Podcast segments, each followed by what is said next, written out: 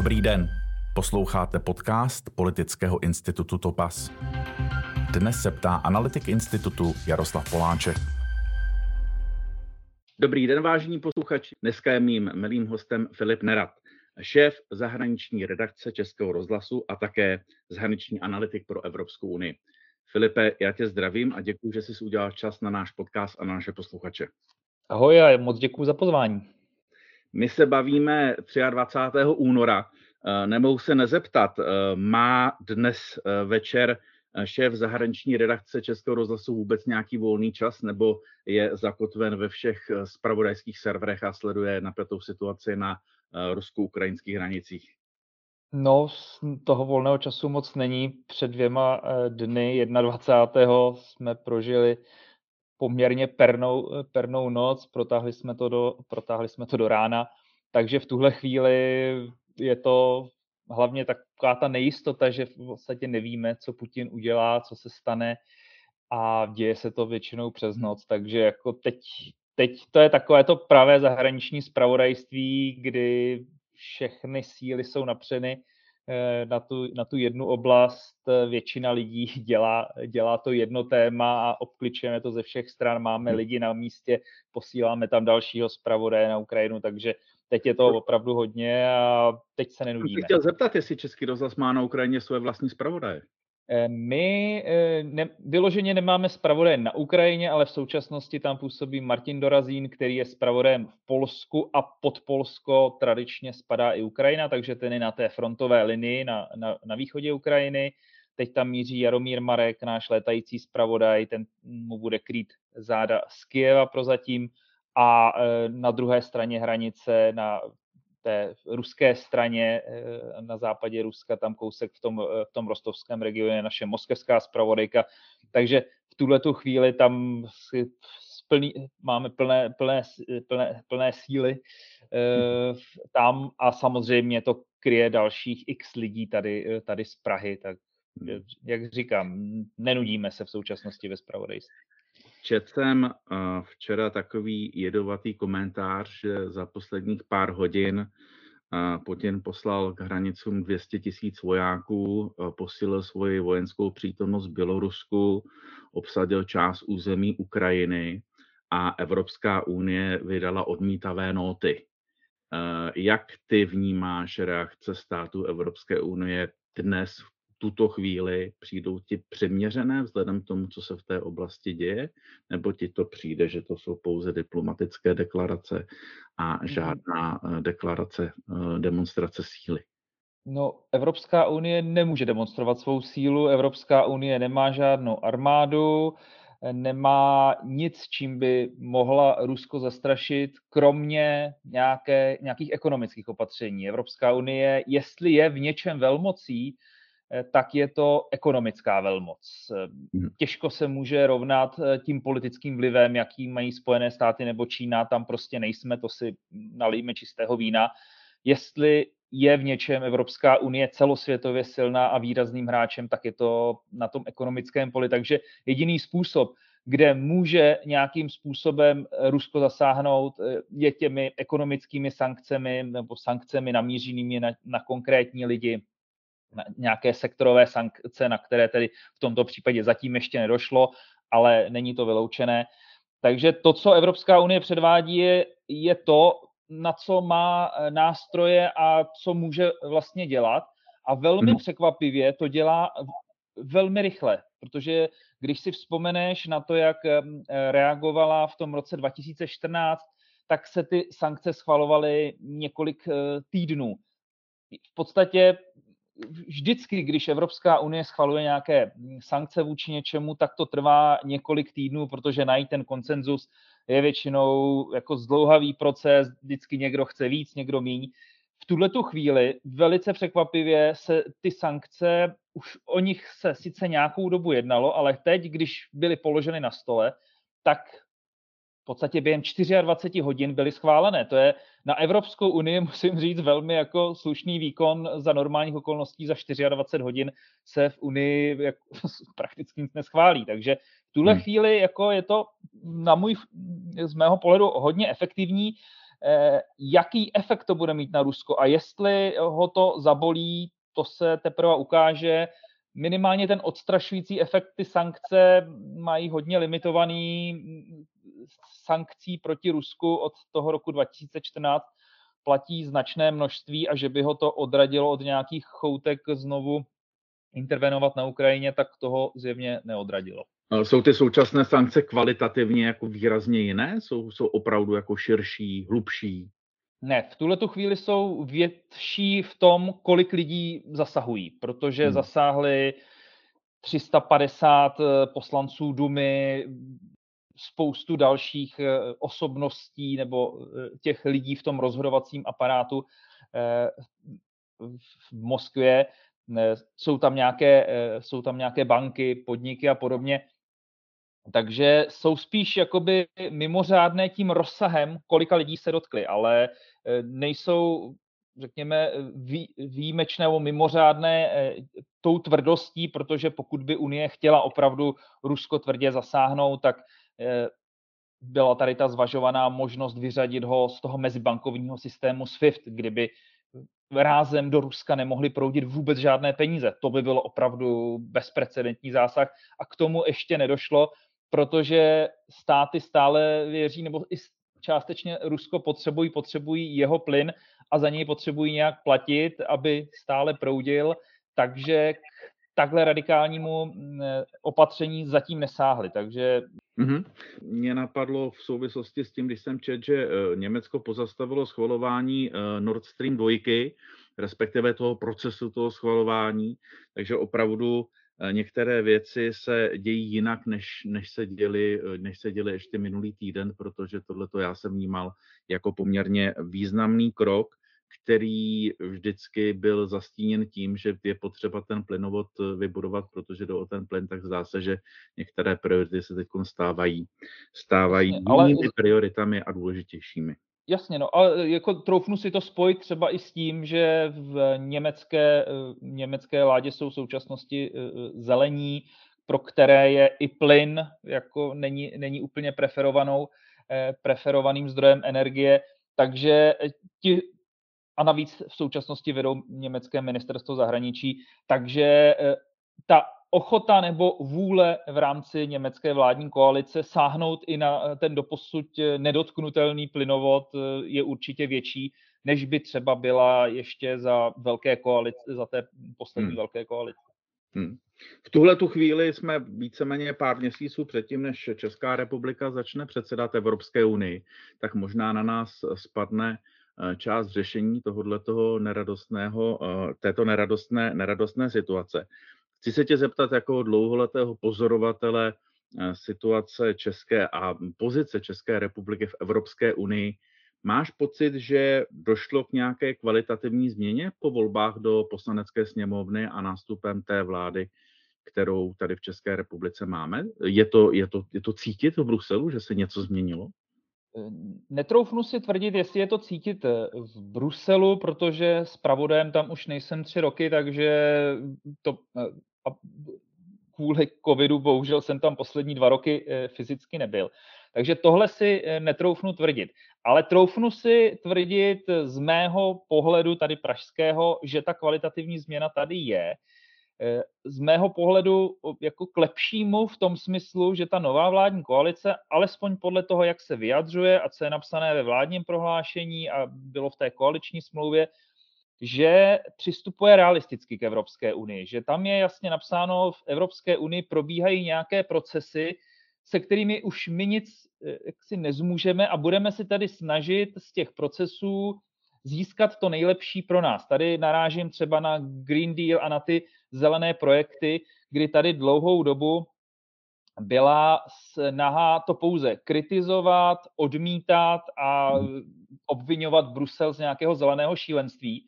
Prostě to je nějaká současná realita, většinové přesvědčení v, v politikách Evropské unie i evropských vlád jako členských zemí, že je potřeba víc a intenzivně směřovat k těm obnovitelným zdrojům, prostě k ozelňování politiky, když to tak nazvu, a podřizování tomu spoustu věcí. To je prostě realita, se kterou my nic neuděláme a je fajn, nebo já to vnímám velmi pozitivně, že ta nová vláda to jasně řekla, ano, tak to prostě je a pojďme tedy se chovat tak nebo dělat to, abychom z toho získali eh, to nejlepší pro nás. Že už to není eh, jako něco škodlivého, co nás má pouze poškodit a máme na tom tratit, ale je to nějaká příležitost, tak pojďme se s tou příležitostí poprát a hmm. udělat, vzít si pro nás z toho Eh, to nejlepší. Že to není jako těch posledních zhruba 8 let, kdy jsme jezdili do Bruselu v podstatě akorát říkat ne. A teď mám dojem, že ta nová eh, vláda nebo vládní koalice má eh, zájem nebo chuť to zkusit trochu, jedna, trochu jinak, trochu konstruktivněji. Jestli se to opravdu vydrží to celé volební období, tak to, no, volební, to celé funkční období, tak to uvidíme, ale hmm. zatím na mě působí v tomhletom tak jakoby eh, eh, realisticky eh, a pozitivně. Mm-hmm. Dokázal by si si vzpomenout na nějakou jednu, dvě události, které ilustrují to co, to, co povídá, že ten přístup té vlády je, řekněme, realističtější, pragmatičtější vůči Evropské unii?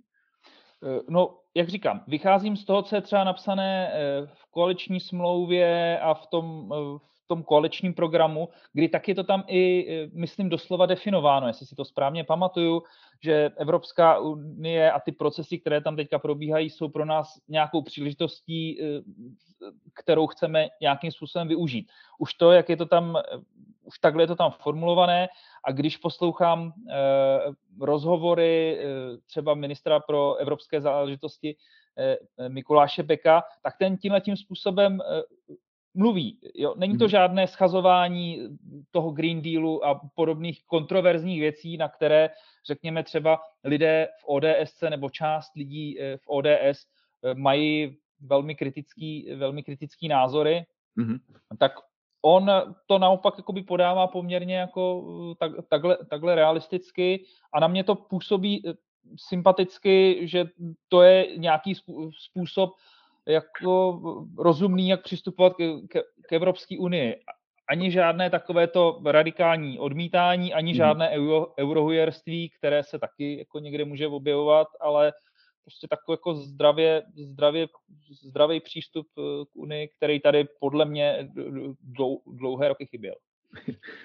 To si myslím, to si myslím úplně stejně taky. Já jsem, já jsem si říkal, jestli příkladem eh, toho, že se spíš jde k nějakému řešení, hledá se nějaké řešení místo toho, aby se eh, prohlubovaly eh, nesměřitelné pozice, tak jestli symbolem tohohle z toho není i dohoda kolem polského dolu Turów. Je to tak, je to, to, to, byl velmi, to byl velmi zajímavý tah, kdy ze strany těch lidí v tom regionu i těch, těch, řekněme, těch ekologických organizací byl velký tlak, aby se Polákům neustupovalo, eh, čekalo se na rozhodnutí Evropského soudu a v podstatě, aby došlo k co nejtvrdšímu potrestání Poláků. A vláda Petra Fialy zvolila si takový jako racionální, racionální přístup v tom, že pokud by Evropský soud Poláky tvrdě potrestal, jakože by je asi potrestal, tak my bychom z toho nic neměli, mm. tak pojďme se s nimi zkusit domluvit na nějakým kompromisu, ať z toho aspoň e, něco e, máme a můžeme to tam investovat v tom regionu a e, takže jakoby určitě svým způsobem ano a ilustrovalo to i poměrně hezky to, že v tom minulém volebním období vláda Andreje Babiše Andrej Babiš byl takový jako velmi hlasitý a bylo by, bylo by okolo toho asi velký humbuk a PR, PRově by to bylo pojatý poměrně jako intenzivně a tak nějak se to vyřešilo jako bez nějakých bez nějakých divočin okolo, který by se za té předchozí vlády, troufnu si tvrdit, asi odehrávaly. Takže i v tomhle tom je jako znát poměrně jiný styl, asi bych si troufnul tvrdit premiéra Fialy, který působí tak, že se nebude snažit dávat nějak na odiv to, co, to, co dělá a bude se snažit spíš promluvat nějakými uh, skutky a nějakými, nějak, nějakými výsledky. No. Takže v tomhle případě se mu to podařilo. Nejsem odborník na ekologii, na, na doly, netroufnu si tvrdit, nakolik ta dohoda je špatná, dobrá, ale řekněme z diplomatického hlediska a z dosahu, ze, jakoby jak urovnávat konflikty i tady v regionu, protože to samozřejmě velmi poškodilo vztahy s Polskem a Polsko je náš důležitý partner, tak to byl jako docela, docela dobrý, dobrý kousek na začátek vládnutí, jak odstranit jeden problém, který eh, tady mohl zatěžovat ty vztahy a fungování v tom regionu ještě dlouhou dobu a takhle jsme to docela efektivně eh, hmm. smetli ze stolu. Takže z tohoto ohledu docela do, do... Vním, vnímám, to, vnímám to velmi podobně. Ty si to už zmínil, že eh, cítíš rozdíl v přístupu a řekněme ve stylu Eh, jednání té předcházející a té, a té současné a té současné vlády. Já jsem se tě chtěl zeptat na jednu věc. Velmi často se tady setkáváme, a teď to říkám velmi zjednodušeně a omlouvám se za to, ale velmi často se setkáváme s tím, že eh, do české mediální reality je vnesen problém právě v okamžiku, a teď myslím nějaký problém, který se týká Evropské unie, v okamžiku, kdy už k němu jsou pouze ty vyhrocené pozice a kdy se buď to někdo začne být v prsa, že neustoupí ani, ani o krok a nastupují do toho všechny ty tendence, které jsou bych řekl, zatížené trošku populismem a toho, že tady se moc nesluší zastávat se toho, co se projednává na evropské, eh, na evropské úrovni. Chtěl jsem se zeptat, eh, doká... přemýšlel jsi někdy o tom a dokázal jsi někdy odpovědět na otázku, proč se to tady děje v tak velké míře, že tady dlouhou dobu běží nějaký proces připomínek, konzultací a vlastně teprve v nějakém úplném finále na nejvyšší politické úrovni se, uh, se, začne, se, ta, se ta věc začne řešit, ale už jako zatížená hrozně silnou emocí? Já bych řekl, že je to důsledkem toho, mm, že Evropská unie tady stále i po těch 18 letech členství nebo necelých 18 letech členství byla, je vnímána jako něco takového cizího, možná takové jakoby nut, které ačkoliv velmi pozitivní efekt řek, z ekonomického a mnoha jiných hledisek, tak furt jsme ji nepřijali za svou. A e, netýká se to jenom jako obyčejných lidí, ale do velké míry i politiků, kteří se o tu Unii tolik nezajímají. A já to znám, když jsem tam působil jako zpravodaj, tak ti ministři, ty tam většinou jako přijeli odsedět si tam tu schůzi, moc si tam ani nezajímalo, co se tam děje, někteří se tam jenom vyfotili na Twitter a e, vlastně ten přístup k té problematice byl takový, takové odcizení jsem tam cítil, nebo prostě to, a podle mě se to odráží v tom, že oni se hm, o spoustě těch věcí dozvídají nebo se tomu, se tomu začínají věnovat až právě v momentě, kdy se to někde medializuje a teď k tomu zaujmou nějaké, nějaké stanovisko. To, hmm. že už předtím několik měsíců se to tam eh, projednávalo, vedly se o tom debaty, určitě do Prahy přicházely desítky depeší ze stáleho zastoupení, kde popisovali, o co se tam děje, tak to si troufnu tvrdit, že tahle informace zůstala někde na té úřednické úrovni a k tomu ministrovi se nedostala nebo dostala možná v nějaké zjednodušené podobě, že mu někdo tlumočil, podívej se, hmm. tadyhle se děje tohle. A prostě mám dojem, eh, že eh, v těch hlavně v těch starých členských zemí, tam už je tohle takové jakoby zažitější, eh, ten zájem o tu unii je větší a tudíž oni jaksi jsou schopni a ochotni tyhle ty věci si věnovat pozornost od samého počátku mm, a nějakým způsobem s tím pracovat, snažit se ovlivňovat tu, ty návrhy, tu, tu, tu legislativu už v době samotného zrodu a i díky tomu se možná podaří, zejména těm větším členským zemím, ovlivnit to, aby to bylo, řekněme, aspoň minimálně trochu v jejich, v jejich hmm. prospěch, hmm. nebo aby tam obrousili nějaký ty hrany.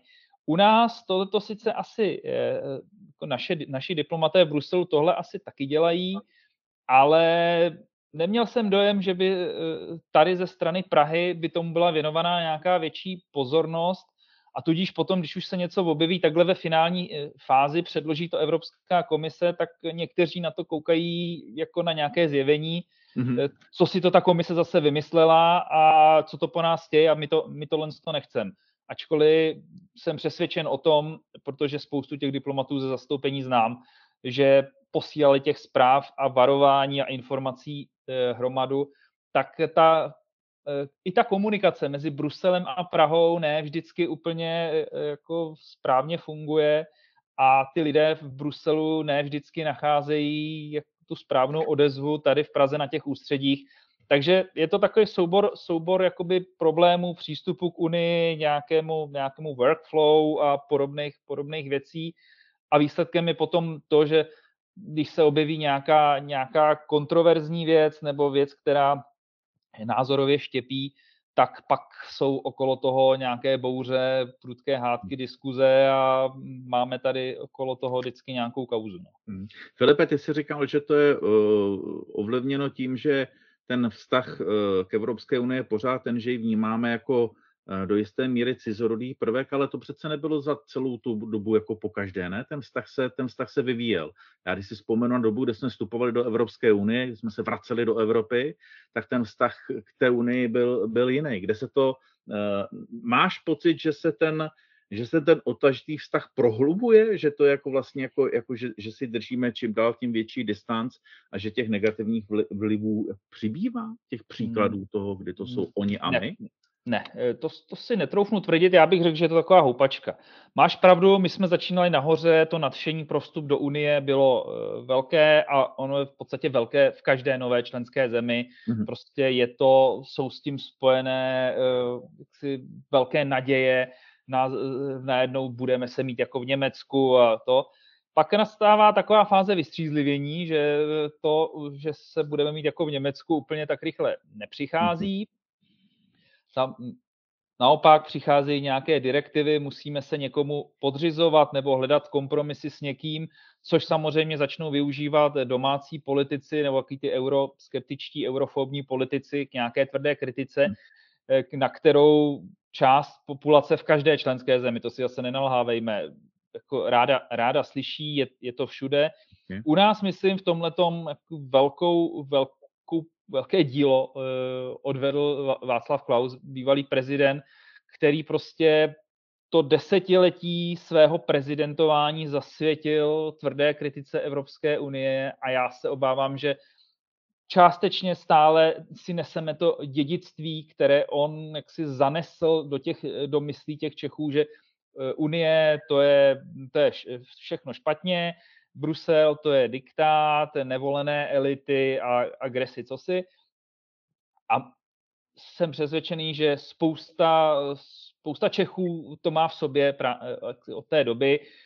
Když jsme měli poslední předsednictví, které začalo tak za Mirka Topolánka jako poměrně ambiciozně, bylo spojeno s nějakými krizemi, tehdy, pokud si pamatuju na ty průzkumy, zase jak si ten eh, přístup k Unii šel nahoru, cítili jsme tam nějaké pomocí toho předsednictví nějaké větší sepětí, najednou lidi přestali cítit, že je to něco cizího. Na, na chvilku to bylo řekněme v úzovkách naše, protože jsme to řídili to a, tehdy, a tehdy jsme opravdu Unii řídili, to bylo ještě před Lisabonskou smlouvou, takže ten vliv eh, té předsednické země byl ještě výrazně větší. Pak jsme si to teda trochu pokazili tím schozením eh, Topolánkové vlády. No a pak eh, to zase, pak zase to tak nějak jako opadlo, jako to minulé desetiletí sehrálo uh, takovou tu negativní roli, tam byly ty krize nejprve finanční, potom migrační, takže si ten mm, postoj k té unie hodně zdeptalo. Teď mám dojem, že to jde zase trochu, trochu nahoru. Máš Uvidíme... pocit, promiň, že tě do skáču, máš pocit, že ta současná krize je přesně tím bodem, kdy se to změní, jestli se to zhoupne zase o trošku jako, jako vejš nebo níž? Já si myslím, že teď Evropská unie je opravdu jako výrazně citovanější než, než doba, kdy tady tahle zahraničně politická záležitost nebyla. Určitě. Mně přijde, že i když jako Unie čelila na začátku pandemie velké kritice a z velké části oprávněně, tak to, jak jsme se s ní nakonec popasovali v Evropské unii, to nebylo zase tak špatný, když to porovnáme s, jiný, s jinými regiony. Bylo tady jako spousta spousta nepovedených věcí, ale... Promiň, máš, máš pocit, že to Evropská unie zvládla líp než třeba Velká Británie, která je velmi často srovnávána právě jakoby v tom přístupu k pandemii? Uh, je to, je to složitý. Británie jako sice třeba skvěle zvládla to opatřování té, té očkovací hmm. látky, protože prostě to byl jedna země, eh, jedna prostě nějaké omezené území, pro které ji potřebovali získat, jednali rychle. Takže třeba v tomhle tom na začátku eh, fungovali efektivně, ale potom ty, těch množství těch nakažených a teď ty různé skandály, tak si úplně netroufnu tvrdit, že by to zvládla lépe. A jo, ale když to já srovnám teďka s Ruskem, tak to je prostě nes, to je, to je nesrovnatelný. Amerika měla uh, jako hrozně dlouho problé, uh, problémy, tam uh, v podstatě část států si dělala, co chtěla a to, to minimálně v té Unii, v té 27, ačkoliv se ten koncenzus hledá, hledá složitě a to, tak jako nakonec jsme se k něčemu dobrali, ty vakcíny jsme, jsme dokázali obstarat, teď je vyvážíme do světa. Jako samozřejmě nebylo to jednoduché, nebylo to to, ale jako se při zpětným pohledu mně přijde, že eh, na to, jak se vždycky Unie jak si pere s těma velkýma krizema, tak tady tu jak si zvládla že třeba v porovnání s tou migrační výrazně, výrazně mhm. lépe, protože ta migrační nás poznamenala, to, ta se tahla několik let a rozdělila tu Unii a do dneška se v podstatě s tím tématem migrace nevyrovnala to téma, to téma zdravotnictví, pandemie, sice se neustále si vrací nějaké vlny, ale už prostě víme hmm. nějak, jak na to a to, tak přijde mi, že jako. Skoro by se mi chtělo říct, že to je e, krize od krize akceschopnější, jenom abychom tu poslední krizi, abychom tu poslední krizi přežili. A ty jsi mluvil o tom, že máš pocit, že tady jsou vlastně neúplně dokonale nastavený procesy, že eh, k těm, kteří rozhodují v té finální fázi, se ty informace dostávají pomalu, respektive nějaký čas a v nějaké podobě, kdy jim nevěnují pozornost. Máš nějaké vysvětlení, proč se tak děje? Protože mnohdy jde o nemalé finanční prostředky, to nejsou věci, na kterým by bylo možné jako mávnout rukou.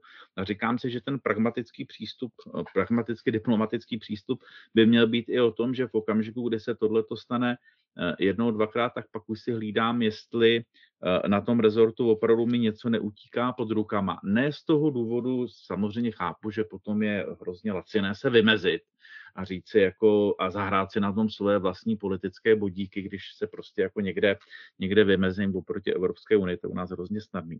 Ale z hlediska toho vlivu a z hlediska toho hospodaření eh, je to přece, je to přece jako hrozně bolestivý nechat ten proces proběhnout, prohrát úplně všechno, protože do ně aktivně nezasahují a potom si jenom odehrát uh, politické vymezení se, sklidit nějaký politický body, ale k té ekonomice už to nebo v tom reálu rozhodnutí už neudělá vůbec nic? Pro, proč, proč, proč to tak je?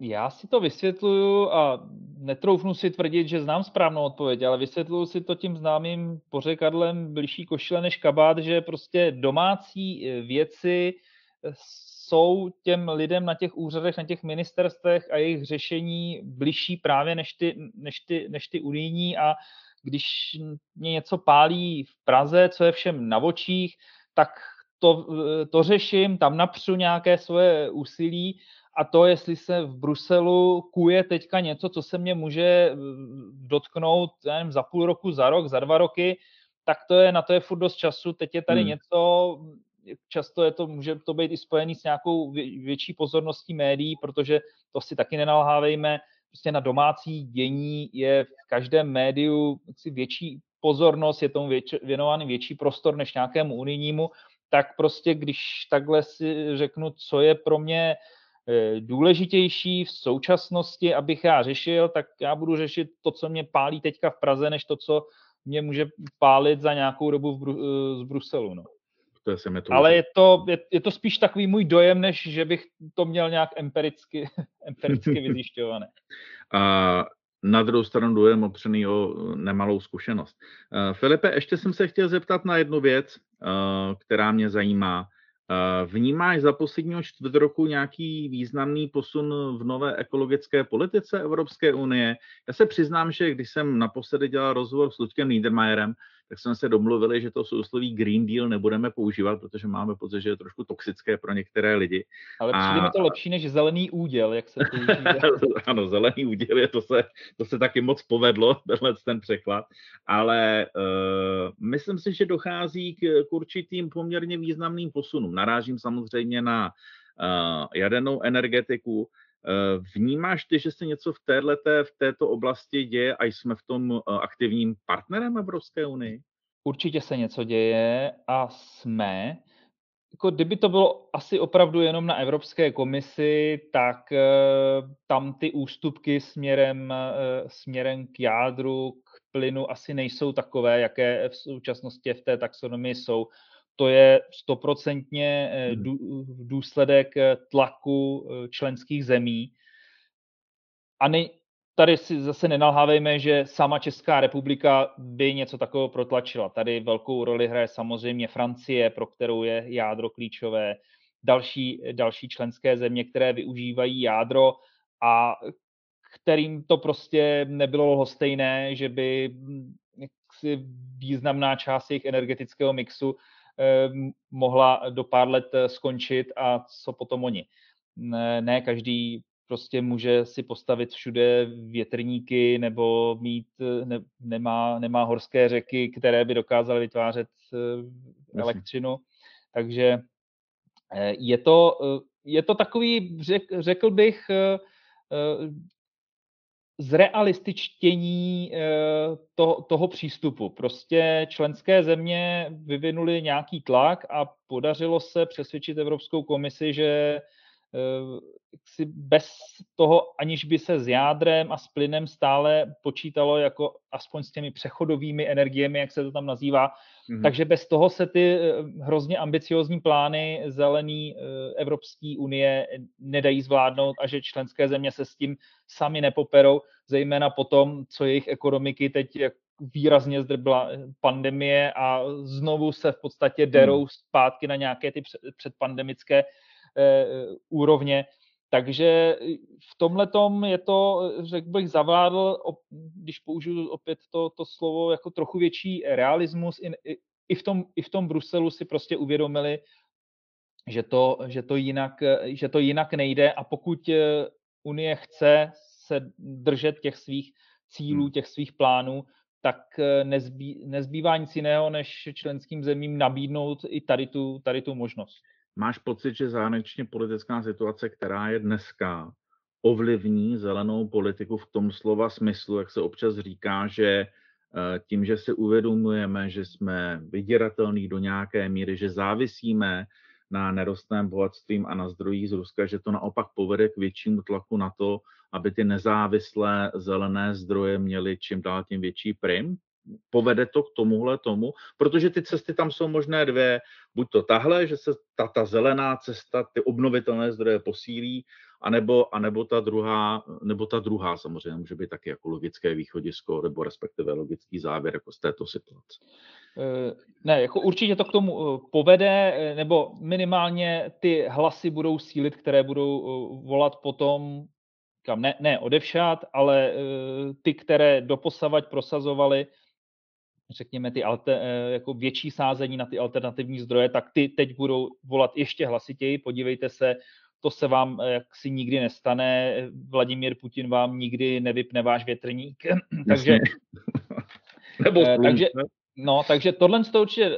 Na druhou stranu si umím představit, že se teď stane to, co se třeba dělo na začátku toho našeho předchozího předsednictví v roce 2009, kdy taky byla plynová krize a hledali se nějaké alternativní, eh, alternativní eh, eh, si, způsoby, jak dostat plyn, plyn do Evropy mimo, mimo Rusko. Já jsem tehdy s Mirkem Topolánkem procestoval celý, střed, celou střední Asii, kde se jednalo se všemi možnými diktátory, jak dostat jejich plyn tou jižní cestou jižní cestou, aby se si obešlo Rusko a do, vybudovat nějaký plynovod do Evropy.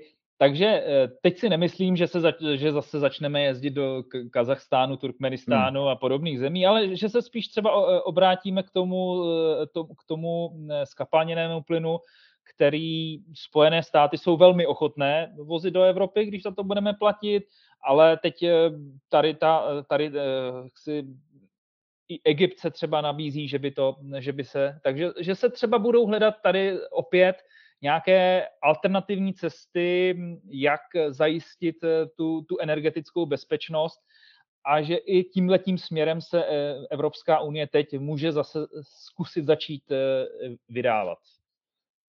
Filipe, já ti moc krát děkuju, že jsi udělal 30 minut na náš, na náš podcast Politického institutu Topas. Mým dnešním hostem byl šéf zahraniční redakce Českého rozhlasu Filip Nerad. Děkuju a přeju ti hezký den. Díky, naslyšenou. Tento díl vysíláme díky podpoře Konrad Adenauer Stiftung.